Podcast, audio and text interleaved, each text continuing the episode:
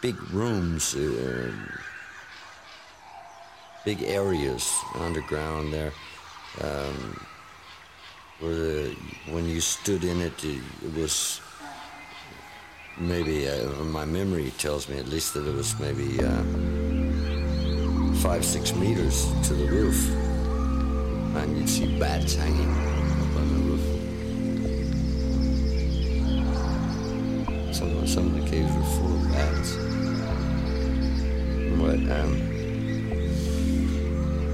some of them were very small and very narrow. You had to crawl and squeeze your way through. The caves are, many of them are deep and narrow, and if you get into one of those caves, it's cool and moist.